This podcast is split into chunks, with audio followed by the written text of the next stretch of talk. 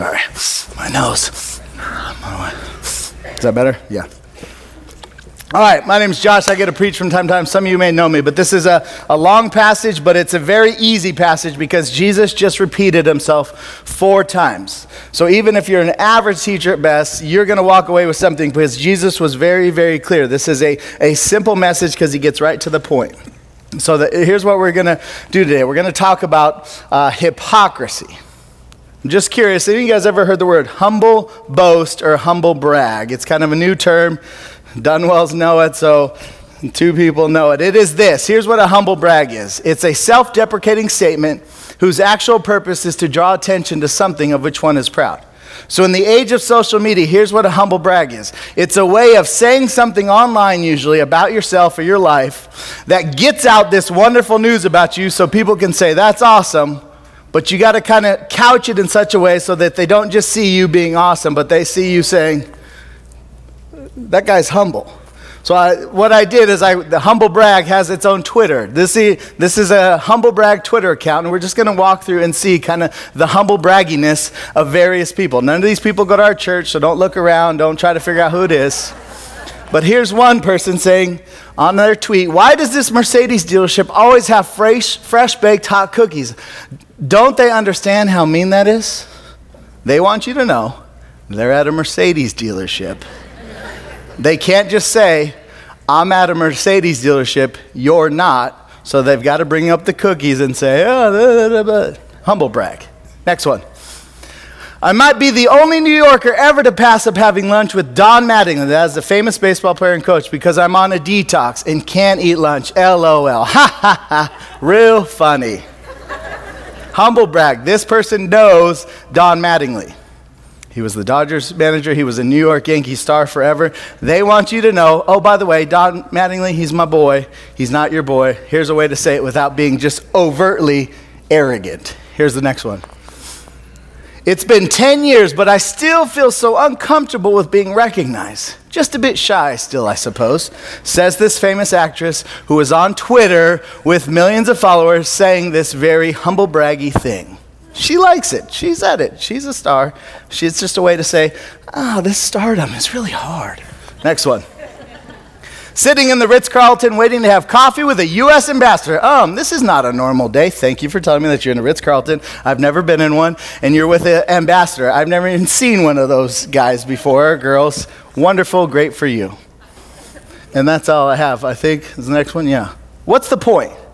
Here's what's true the heart behind the humble bragginess that wants people to see something special about these folks is the heart that's always existed.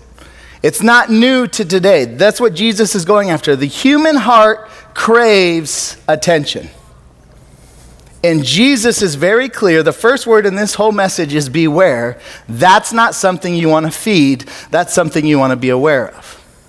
So whether you are 75 years old and you've never been on Twitter and never posted anything on social media, your heart craves attention and craves to be praised by others. And this whole message is written to all of us in the room, me included, who want to go about our lives so that people can see us and say, "Atta boy, atta boy, atta girl, great job."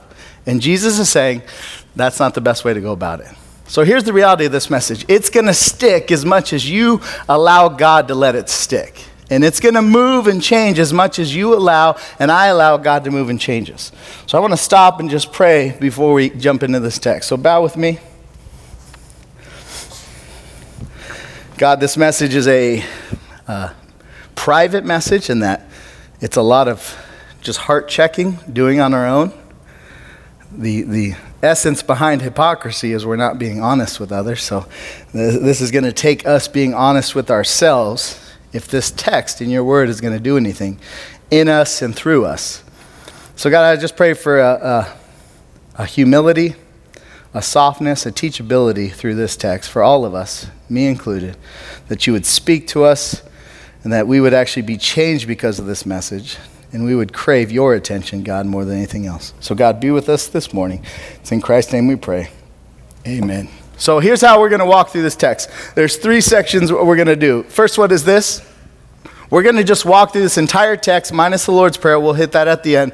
And we're going to watch the public hypocrisy that Jesus saw. So we're going to just walk through each of these little uh, issues Jesus was noticing, and we're going to look at those. And then we're going to do this. We're going to talk about the public hypocrisy in us. And I'm going to do it through me primarily. How have I seen this in my life? And hopefully it filters out to you and you can kind of wrestle through what you think God's saying to you. And then lastly, the inward solution that we all need. So that's what we're doing. The public hypocrisy that Jesus saw, how do we see it in ourselves? Me specifically, how do I see it? And what's the inward change that needs to happen to walk out of here less hypocritical and more desiring of an audience of one, God being our only source of attention and approval. So that's what we're doing today. If you've been here for any length of time, we've been been in the Sermon on the Mount. So I just want to make sure we see how this fits in the context.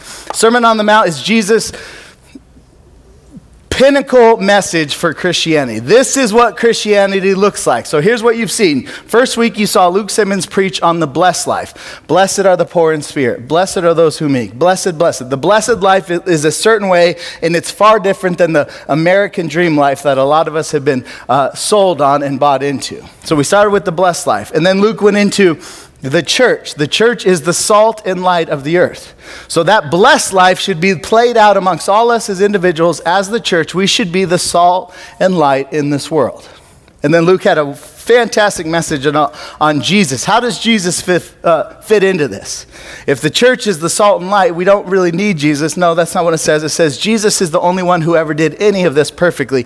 He is the cornerstone, He is the pinnacle, He's the foundation, He is the fulfillment of all this.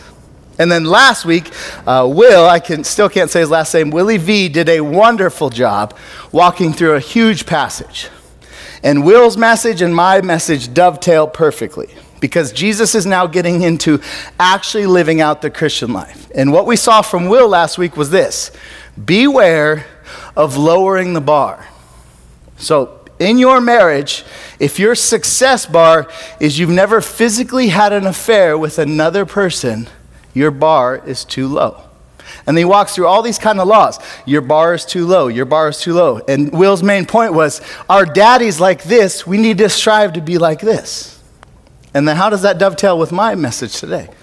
Not only is there a danger of having the bar too low, I'm a dad, I'm a great dad, I've never punched any of my kids. Congratulations, you have this high of a bar. Here's what today's message is all about beware of having a bar that's actually pretty high and you jumping over it, but you jumping over it with the wrong motives, wrong desires, wrong inward stuff going on. So you've never hit your kids, but everything you do in your parenting is so that people can look at you and think, Jesus says, Beware of both. Beware of a low bar. The bar is Jesus, it's very high. And beware of actually getting close to the righteousness Jesus said to have, but doing it with motives that are goofy and twisted and sinful. That's what we're talking through today. So, the first thing we're talking about is what I said that public hypocrisy Jesus saw. So, here's what we're going to do. Let's look at verse 1 here so Jesus can set up the entire day. If you miss this, you've missed the entire day. Verse 1 tells us exactly what we're going to be talking about. Beware of practicing your righteousness before other people in order to be seen by them. For then you will have no reward from your Father who is in heaven. That's the big idea. That's all I'm going to try to say. I'm going to say it a lot of times. If you walk out of here, walk out of here with that. So Jesus is not saying don't be a hypocrite. It's, it's not a general statement about hypocrisy in the world, it's a specific Christian focused hypocrisy. Don't be a Christian that does the Christian stuff so that other people can see you and think, huh, I like that guy. He's, he's good. Don't be a preacher who preaches in such a way so that you get attaboys after the service. Ouch, that's on me. That's what he's saying. Beware of doing your good deeds in such a way that the primary audience in your head is the watching people around you. It's the invisible Father in heaven that you should be concerned about. So here's what we're going to do. Verse 2, let's see the first way Jesus sees this displayed. Verse 2 says this Thus, when you give to the needy, sound no trumpet before you, as the hypocrites do in the synagogues and in the streets, that they may be praised by others. So, uh, Three questions for each of these scenarios. Here's what we're going to do. First question is What show is put on? So in this verse, when you give to the needy, sound no trumpet before you as the hypocrites do in the synagogues and in the streets. So Jesus is in a day when what was happening, a religious ceremony, they would walk into town, they would blow trumpets and blow horns, and people would walk into a church like this, a synagogue, and they would give money into the giving box. We have mailboxes in the back. They even had a lot of like horns that resembled the horns that were being blown, and people would drop money in there. And they would make a public spectacle, so everyone could stop. Look at Joe, he just dropped 100 bucks. Look at Susie, she just dropped 400 bucks. Of boy. That's the show being put on. Now, here's the second question we're going to ask of all these what, what reward was earned or lost? Because here's at the heart of what Jesus is saying beware of. So, I want to just define reward so it, this helps us a little. Here's the reward I think that these people are after and we're after a lot it's the fleeting attention from a finite, sinful person that feeds your ego temporarily. So these people, whoever they were, the religious Pharisees, scribes, but in a lot of ways it was probably a lot of the people because they set the religious tone of the day, they wanted to have this moment where they thought, that guy saw me and that girl saw me. Hmm, I felt good about myself. And that's the very same thing today. What we get when we do something for the show before other people is we get an attaboy from a finite, sinful person that feeds our ego temporarily. That's it. One of my best friends is a high school football coach in the inner city. His team is terrible. It's always been terrible. Each year they get more terrible. He rarely wins. So I ask him, How's your team? He says, We're terrible. We lost 186 to zero. I'm like, How is that even possible? But he's a Christian man and he's just so grounded. And I was just, we were talking one time and he said something very interesting. He's like, You know, it's not that big a deal. I wish we were better, honestly. But I think of, and he named a coach out in this area that is a nationally known coach who wins and wins and wins. He's like, you know what that guy gets? He gets his staff thinking about him for about this much time, and then they go home and forget about him. They get the parents thinking about him for this much time, and then they go home and forget about him even at our best, doing wonderful things for a watching world, the most we can get is fleeting attention. Attention that doesn't last that long from finite, sinful people that will feed our, feed our ego just so temporarily. That's what's at stake. That's the reward that these folks are after. Here's the reward God's wanting for us it's the perfect approval and unending generosity from our infinite Father that never fades away. So the stakes are high. It's do you want your offensive line coach to think about you for 10 seconds on his drive home and think, that's a great coach? Or do you want your heavenly father to have this unending generosity toward you and this fatherly approval that never fades away? That's the rewards at stake here. We're going to see it played out time and time again. Let's go back. We got a third question here. Now here's what Jesus does. He's not he doesn't just blast us and say figure it out. He blasts us and says, Here's something to think about. And I call these safeguards. So we see it here in verse, um, middle of verse 2. Truly I say to you, they have received their reward. Verse 3, Jesus says, Think about putting a safeguard in. He says this But when you give to the needy, do not let your left hand know what your right hand is doing, so that your giving may be in secret, and your Father who sees in secret will reward you. There's a they say this is kind of a, just a proverbial term that was used in the Middle East. Don't let your left hand know what your right hand is doing. It's meaning be so secretive that you even forget yourself what you just gave. He's saying set up stuff in your life so that even as you give, you've forgotten by the time you've turned around and walked out the room. Put a safeguard in place to help you. So as a church, we think we have giving box in the back. We don't make a public spectacle of it. There's ways to do it publicly, but there's also ways to do it privately. And Jesus is telling these people when you give, and you should give, give in such a way that you even forget what you've given. I was reading an article about the baby boomers. I think my dad's like the youngest of the baby boomers, but just talking about all the money in the baby boomers generation and just all the ways that the baby boomer generation can give as they head into retirement and head towards uh, leaving this earth. Sorry to bring that up, but. And the baby boomers in the room need to think through how am I going to pass this money on in such a way that even I have kind of forgotten what I've given. That's what Jesus is saying. Your heart is twisted and it wants public approval, and you will get the reward you're after. If you want people to notice you, you'll get that reward, but you lose me. If you want the reward of me, you get me, but you don't get this one. You get exactly what you want. That's a, that's a stark statement. So that's the first thing we see. Here in verse 5, let's see the next one. Verse 5, Jesus sees other people and he calls them out. He says, When you pray, you must not be like the hypocrites for they love to stand and pray in the synagogues and at the street corners, that they may be seen by others. Again, same question what's the show being put on? They publicly were praying. Now, is Jesus saying, don't ever pray in public? No. A lot of us are, my mom was scared to death to ever pray in front of people. Jesus is saying that we should pray in public. We should pray as a church. I've prayed twice now up on stage. That's a thing we should do. But are you praying so that people stop and go, wow? I think of small group times. We have redemption community. When you pray, do the theological words coming out of your mouth come from a heart of God, I want to talk with you, or from a heart, I want these people to hear these words? Oh, gracious Yahweh God of hosts, you are. If that's how you pray, do it. But if you put on a show in your prayer life, Jesus is saying, don't. You'll get the reward. Especially the young Christians who are trying to figure out will be really impressed with you, but they'll also be really scared and turned off by how scary it is to be a Christian. Because if that's what it is, I can never do that. That's why guys have a hard time praying. We've got like six words in our vocabulary. My wife and I were just having a discussion. She's like, You got more words than that? I said, That's about it. Uh, that's all I got. Next question. What reward was earned or lost? Again, it's the same thing. These people walked into synagogues and walked on the street corners praying with these big, elaborate theological words, and they earned their reward. People watched and stopped for a second and thought, wow, that's impressive.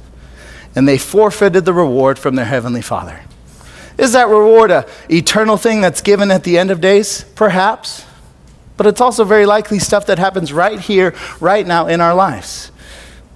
Could it be financial? Perhaps. It could be just the sweetness of relationship. It could be the joy of knowing your God, your Father is pleased with you. It could be a lot of things. But you're leaving a reward on the table that you could have had so that people can think you're something. That's what's happening. And then what safeguard Jesus puts in place? He says, verse 8, verse 6, but when you pray, go into your room, shut the door, pray to your Father who is in secret, and your Father who sees in secret will reward you. Again, this is not formulaic. This is how we have to pray. Go in your closet, clear out the stuff at the bottom, and get down on your hands and knees. He's saying your prayer life should be sweetest and most intimate when no one else is aware of it. So I have a hard time just praying like on my couch in the morning. So a lot of times I walk. Jesus would be saying, Don't go on a prayer walk in the morning and then come back and ask your wife how her morning is. She says, Oh, what have you been doing? Been praying for 35 minutes. What have you been doing? Eating Captain Crunch? Interesting. Maybe you should come pray with me sometime. Could you last 35 minutes on a prayer walk as I have? That's what Jesus is saying. There's way, now that's very overt, but we the human heart finds little ways to get it out there that look at me. And lastly, we'll see this. We're going to skip over the Lord's Prayer. We'll come back to it. Jump down to verse 16. This is the, the third scene Jesus calls out. He says, When you fast, that would be not eating or drinking, except for water a lot of times. Do not look gloomy like the hypocrites, for they disfigure their faces, that their fasting may be seen by others. Again, what is the show? People have gone a long time without food and a lot of, uh, probably not water, but drink. Jesus fasted for 40 days. Picture yourself if you haven't eaten for 40 days. Jesus saying, don't come into the room with this show. Don't make it look like you haven't been eating because you just walked in and all you really wanted was to people to notice that you're really devout and they're not because you fasted. Next question. What reward was earned or lost? Again, same thing. They walk in, a few people think, oh, that's impressive. And their Heavenly Father reward is left on the table. What safeguard is in place? Again, Jesus is very practical. He doesn't give us nothing to figure this out. He gives us very tangible things to think through. He says, verse 17, but when you fast, anoint your head and wash your face, that your fasting may not be seen by others, but by your Father who is in secret. And your Father who sees in secret will reward you. He says, fast. Give up food for 40 days. But get yourself ready enough to where no one even knows you haven't been eating. Don't bring it up. Don't try to get people to coax it out of you. What have you been doing lately? Well, not really eating. oh, really? Why not? Because I'm fasting. Have you ever heard of that? No one? Be secretive about it because God is watching you and He wants to be your reward. Again, Jesus is very clear hits it, hits it, and hits it again. Now, if I'm honest, a lot of these things don't really apply to me. Not the heart of it, but just fasting. I can't go a day without some food, so it's never going to be a huge deal for me. And a lot of these are very cultural. I'm never going to walk into a synagogue and trumpets going off. Like it's, it's another time. Right here, right now, what does this passage say to us? So, what I want to do is just walk through me, the public hypocrisy we see in us, but I want to do it primarily through me and just the heart check I've done recently. So, I've got three of them. There's plenty more. You guys that know me could probably t- shout out some more, but here's, here's what I see in me this passage being played out. The first one primarily is parenting in public. I I mean, if the identities that really shape you most, it's your husband, your dad, and you're an employee of whatever. So it's good to want to do those well. It's not good to want to be a dad in such a way that people notice my fatherhood and think, that's amazing. So I've seen this in my own life. I've got to be aware that I want to be seen as something in my dad life, and I forfeit the gift and the reward of God. So, how have I seen this specifically? Instagram, I have an Instagram account, I haven't been on it in a while now, but I remember it was like two years ago. I was playing with my kids and something really funny happened, something awesome happened, because that's what always happens in our house when I'm the dad something awesome. And I had to capture it, and I captured it. And then I'm sitting there, pull out my phone, and I'm thinking through how to describe this moment so that the watching world can look in on me as a dad and think, wow, he is something special. Look how, look how cute him and his kids are. And look, at, look how wonderful he is with his boys. Gosh, that is amazing. And shortly thereafter, I had to quit because I realized my heart was always drawn towards the attention that I was getting through social media in my parenting. I'm not saying social media is evil, it is what it is. But the reward I was, that was lost and gained was real in my life. So, in that moment, something was lost a reward from my Heavenly Father, a really sweet moment with me and my boys. Who knows what that reward was? It could have just been the sweetest look for my kid, but my face was down thinking of something clever to say to describe this moment. It could have been something more eternal and waiting that's coming at the end of time. I don't know, but I lost it. And I gained a few likes and a few people looking at their screen thinking, hey, Josh guy, he's a clever dad. That's what's at stake here. So, what safeguards could I have in place?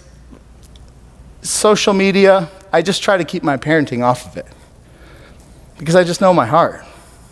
I want to be seen as a dad who's got it figured out, who's doing this Christian thing fairly well, and is doing it in a fun sort of way. So I, I just can't post much about my parenting because I know how my heart is. That's me. I don't know what it is for you. I know social media in general needs to be thought through especially for the younger people. We, we've been raised in this generation where every thought that comes in our head needs to be relayed. The question now is are you filtering it through this lens of whose praise do I want? You got to be thinking about it. Other ways I see this how you discipline your kids in public. Are you a lazy, slothful dad at home? And then you get in public and you are reciting the Ten Commandments from memory? Son, the Lord our God is faithful. Thou shalt not, son. You know that, son. And at home, you're on your fat butt watching TV the entire day. Like the public and private persona, that's what Jesus is trying to get us to think through. The next thing I see in my life is uh, this is awkward because I'm doing it right now, but my leadership in preaching. So, preaching is not that big of a draw of my heart towards public praise. I, I don't know why. I, I don't like being on stage. God has kind of moved me into this role. I d- never wanted to talk in front of people. Now I got to do it. But with my preaching, I've had to figure out when I get off the stage, I've got to be able to receive compliments because God does stuff in preaching and receive critique, and then quickly move on and not camp out there and just soak in it. So I've got to say, I've had to publicly or personally figure out how to receive a thank you honestly and sincerely. And if you have something I say after, I will honestly mean it and I will say thank you so much. If you have an honest critique, I will honestly think through it. And then I've got to honestly figure out how to leave that behind quickly and move on. Otherwise, I just soak in public approval. But leadership in general is my Achilles heel. I get to lead ministries and build stuff and build a student ministry. And I see this when I'm around other church people. And i am a pastor at Redemption. And people go, wow, Redemption. That's a, that's a great church. Yeah, it is. And I'm a pastor there. Thank you. How's your student ministry? Great, great, great. It's growing. And I've got I just feel it in me. It's, I hate it, but it's there. So uh, when I'm around other youth pastors that are growing faster ministries than me, I got to find ways to one up them. How many kids you got? Wow, 300. Wow. Have you added a ukulele player to your worship band yet? No? Well, then get on my level and then we can talk. but I know when I'm around people that think about church leadership a lot, my heart is drawn towards their approval and praise. We just had a redemption pastors meeting and we kind of share God stories. How's God working in Alhambra? How's God working at Gateway? How's God working in Gilbert? And I'm sitting in the back of the room, and I so desperately want to raise my hand and say, Let me tell you about Fuse. That was our event we just did for students. And I'm sitting there thinking, there, and this message is sitting on my brain. I'm like, Why do I want to say, Let's talk about Fuse? I want these men that I respect a ton to say, Wow, that's cool. You came up with that yourself? That's right. You haven't thought of something like this yet? Interesting. So I had to, in my head, say, What? God was watching, move on. But the, my heart's twisted, and I get to stand up here and talk to you as with a twisted heart, but you have the same twisted heart. We all have the same problem. What safeguard have I found in my ministry and my leadership? Lord willing, I'm going to be a youth pastor or pastor for a long, long time. I have to have people that are outside my church bubble that could care less about me in my role. They care about me, but they don't care anything about redemption. So, my closest friends that we hang out, me and my wife get to go out with, hopefully do cruises with, all this sort of fun stuff, don't go to redemption. They're all believers, but they just don't care.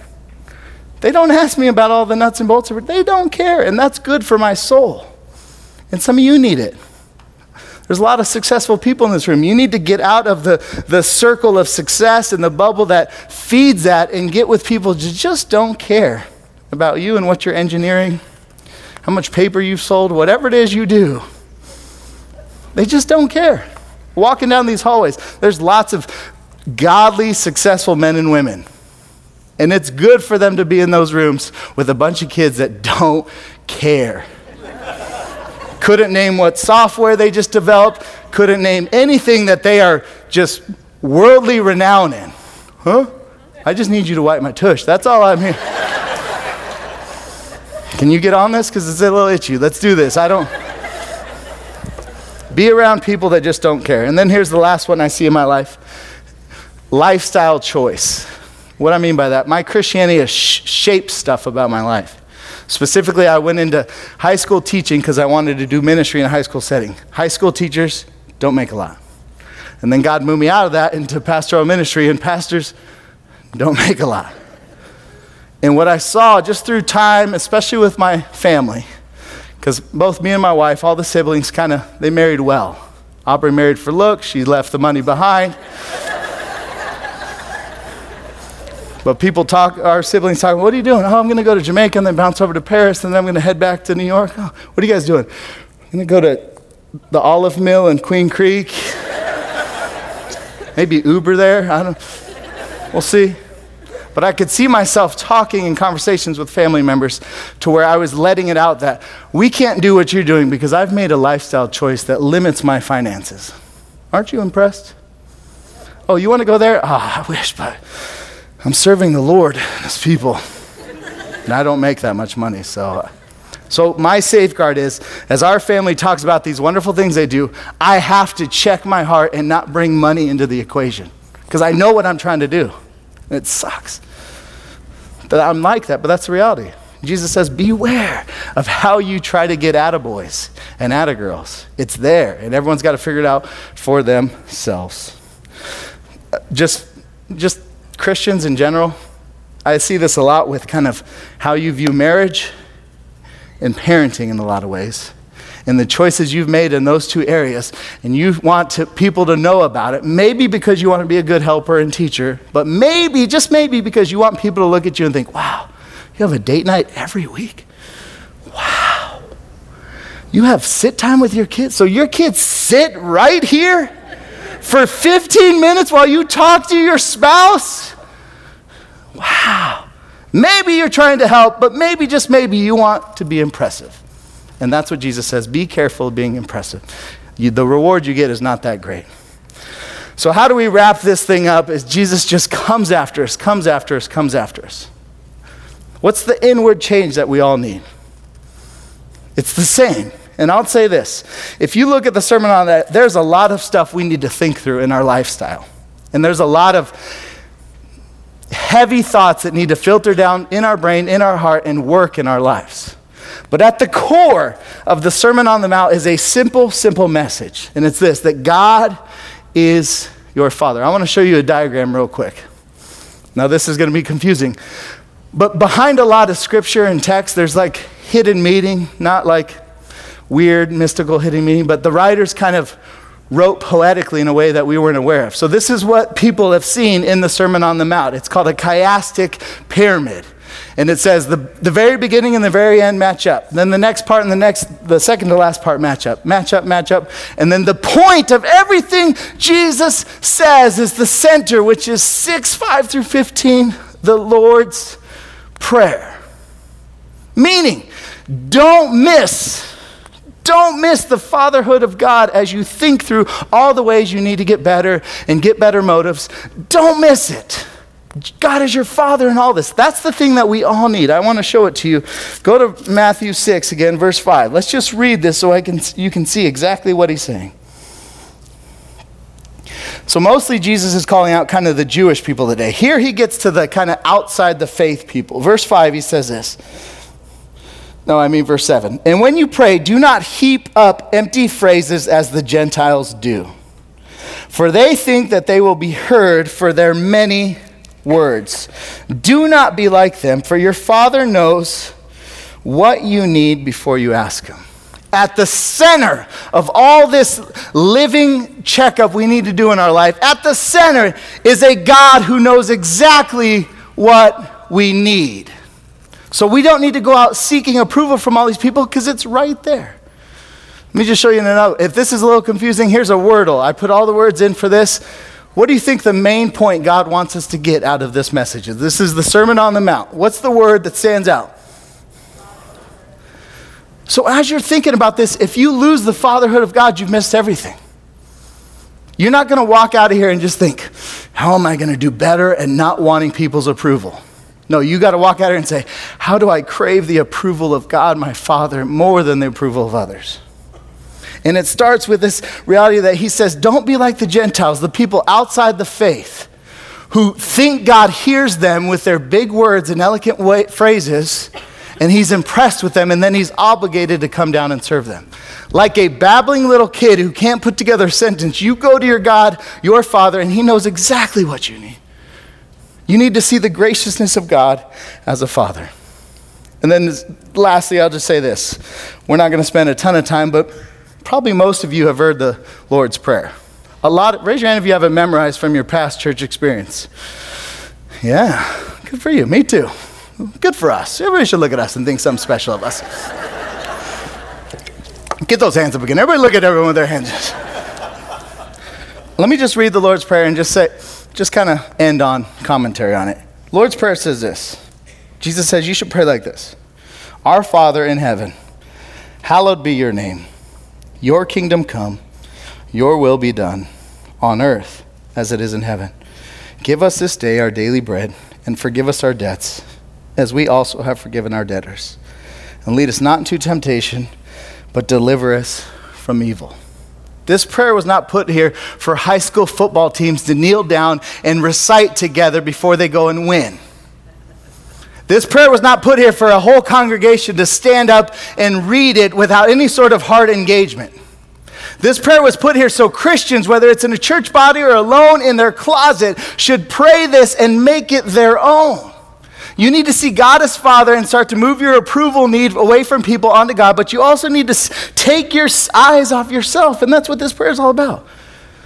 Father in heaven, hallowed be your name. That word is holy, sanctified, set apart, heavy, weighty.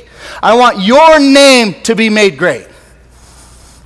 I need to pray that as a pastor and as a preacher. God, I want you to be made much of. If people think I'm amazing, I failed. If people see something great about you, that's a win. God, I want that to be true in my life. Your kingdom come, your will be done. This world does not need more Josh and flavor of Josh. This world needs more of you and your kingdom. You pray that, you make it your own. Give us this day our daily bread. Don't ask for a billion things. Don't ask for your Mercedes. God, I need a few things in this life. Would you give them to me? Because I know if I prosper, there's the, there's the danger of forgetting you, but I also know that if I don't have enough and I'm suffering, there's the danger of me just forsaking you because I'm sick of the pain. So, God, just give me enough to get through the day. And forgive us our debts. God, I had stacks and stacks and stacks of debts against you, and you threw them away on the cross. Help me to have that same mentality in every relationship I go into. That's the Lord's Prayer. Here's what I'd recommend you do. Those of you who didn't have your hands up, memorize it.